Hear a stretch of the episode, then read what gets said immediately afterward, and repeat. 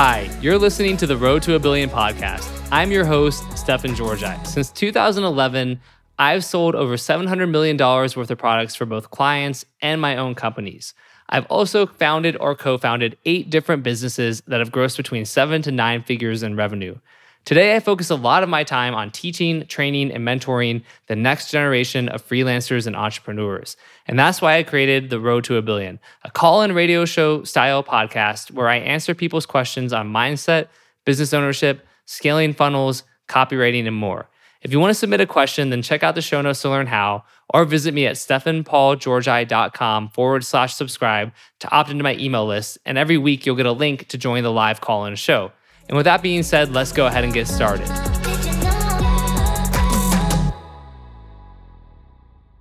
Hey guys, in this episode, you're going to learn massive wisdom bombs, including the four key elements every high converting lead must include, the three tips for writing killer subject lines and significantly increasing your open rates, everything you need to know to successfully handle a client and land the gig. Enjoy. All right, Ed Reay, should we should we do rapid fire or should we yeah, rapid fire. do rapid fire? Okay. Throw some out there. When writing samples to reach out to potential clients, is there an average turnaround time I should be hitting? I feel like I'm taking too long to create samples. Um, I try and have them done in advance. I mean, if you're going after the same types of clients consistently, then like if you're trying to build a portfolio and you don't have one, which is a, it's a good strategy to create your own portfolio, but uh, just don't even wait till you talk to clients to do it just be building them. And the more of those you do, the easier it becomes. But I would just keep writing like pieces to, as samples and just do that. Like, um, don't don't wait until you reach out to a client they ask for a sample. Just just preemptively be creating samples but consistently. Got it. Are there thematic elements common to the most successful leads? Yeah, Justin, you want to handle that one? Yeah, I mean, I would say the ones we we see that usually do the best. Um, they have curiosity um, they have credibility and proof. Um, they have a specific benefit that's promised. Um, they have something very unique about them. That could be the unique mechanism. That could be something else. It, it's something that piques that curiosity. So if I was to say like uh, the tinfoil secret for eliminating your back pain, that's got a lot of curiosity in it. It's got like a little mechanism in there. Um, anything like that really just kind of like gets you to keep reading. Um, I mean, obviously, there, there's a lot more stuff. Um, I can't think of off the top of my head, but there, those three or four things that you definitely want to hit on all the time. Yeah, that's are great. I'm writing an advertorial for a client. It's coming off not so strong or emotional as a sales letter. It's the first time I'm doing an advertorial for native ads. Any advice? Um, I mean, the fact that you recognize it is good. I mean, advertorials are by nature generally it depends on the client but they're going to be a little less emotional because it needs to feel like it's like a like a news story um but i think if you can still capture uh emotion in like the lead in and by telling somebody's story you know? Like i mean like um when julie's you know dog uh like started having trouble walking like she was worried she'd have to put her her down. Like her heart sank like because she'd been you know well, you can still tell like an emotional story and like, then the dog found this great dog food blah blah blah like but like you can still have it in like the the kind of lead in of the story um and then then you're gonna go more into like your like a reporter mode i guess um but really i mean if you're recognizing it, it sounds like you just gotta revise it um but of course it's gonna be different than like an emotional vsl because you know it, it's so again it has it, it's serving a different purpose kind of what are your best recommendations for improving subject lines? Um, biggest one is to really hammer home the curiosity.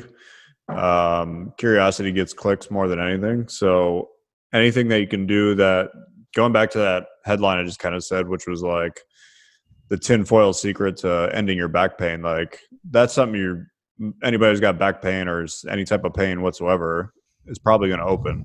Um, so yeah, really being specific, uh, really pumping up the curiosity, and if you can add kind of that credibility proof in there, so mentioning maybe how there's something from Harvard or how the FDA approved this and blah blah blah. Those definitely tend to work. Um, yeah, those are, those are some easy tips that work every time. How do you handle a Zoom call with a client? What are the ideal questions to ask and whatnot? Yeah, I mean, build rapport first and foremost. Be relaxed. Be like in control. that You're like a valued consultant. You're not somebody who's sitting there just like you know hoping to get the gig. You're like you're you know an expert and a peer. Like treating clients as like as peers, I think is very valuable um, and important. And then I mean, as far as questions, it's kind of like obviously is it depends on what the client wants um, but like you know generally we're just trying to, to, discover okay have they what have they done already? It's almost like research for like a sales letter right? It's like what have you done in the past? What have you tried?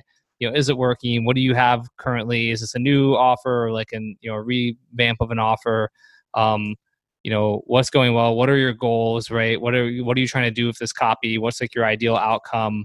Um, what are the guidelines? Like what are you um you know what are your kind of what's on your like can't do list right? Or do you want me to like stick to like do, do you have a story or a spokesperson? Do you need me to want me to stick to that? Can i have like some more like leeway? Um all those sorts of things. Um so really but just about kind of like where are they at and what is the outcome they want um and then figuring out how you can help get them there with your copy did you have a core offer as a freelancer um Mm, I mean, I, I, early on, I'm the very beginning. I had stuff like on Warrior Forum, like I'll write a sales letter for 149 dollars, or I'll write you, you know, X amount of emails for twenty dollars each, or stuff like that. Um, but you know, over time, I more so was me trying to find different gigs and have more exposure and things like that. let's get to Rob's real quick too, because I saw that one. Yeah if you're writing for a new product where there are already some products in the market, what is your strategy for writing a copy versus the new supplement ingredients? Say, uh, say that again. Yeah, I'm trying to. If you are writing, here, I'll answer live. If you are writing for a new product where there are already some products in the market, what is your strategy for writing the copy versus the new supplement ingredients? Really so I guess like I, I think what he's trying to say is kind of like differentiate if like there's already multiple products of the same ingredient. I mean, I'm just looking for. I mean, the short answer is like I'm just looking for different, unique angles and things like that, or a big idea or hook, right? I mean, I mean, the question is worded a little bit strangely, unfortunately, so I'm not 100 percent understanding it. I think it's like a similar question where the answer is like, um, how it's like Schlitz beer, where it's like every single beer company does the same filtration process, but the one marketer that talked about it, and then that became like the beer brand for a few years, like number one, number two, or whatever. So find find like stories, find information that no one else has talked about regarding the um, the ingredient, and then make the angle around that. Yes, and the ingredients, yeah, for sure. All right, that's just about it for today. Before we finish, though, let me share a little bit more about how you can stay in touch with me. I have a private email list where I share high level tricks, strategies, and insights about copywriting, entrepreneurship, mindset, and more. In fact, often my podcasts are based on topics I first emailed out to my list weeks or even months earlier. So if you want to get brand new stuff from me every single day, go to stefanpaulgeorgi.com forward slash subscribe. These emails are often upwards of a thousand words, and I send them every day. So make sure you really can commit to engaging with me on that level. But as long as you can, and you should because I do drop a ton of value in these emails, go apply to join my list today. And again, the web address is stefanpaulgeorgi.com forward slash subscribe. And in case you don't know how to spell my name, which is okay, it is S T E F A N, Paul and then my last name is Georgi, G E O R G I dot com. So stefanpaulgeorgi dot com forward slash subscribe, and I will see you in my email list.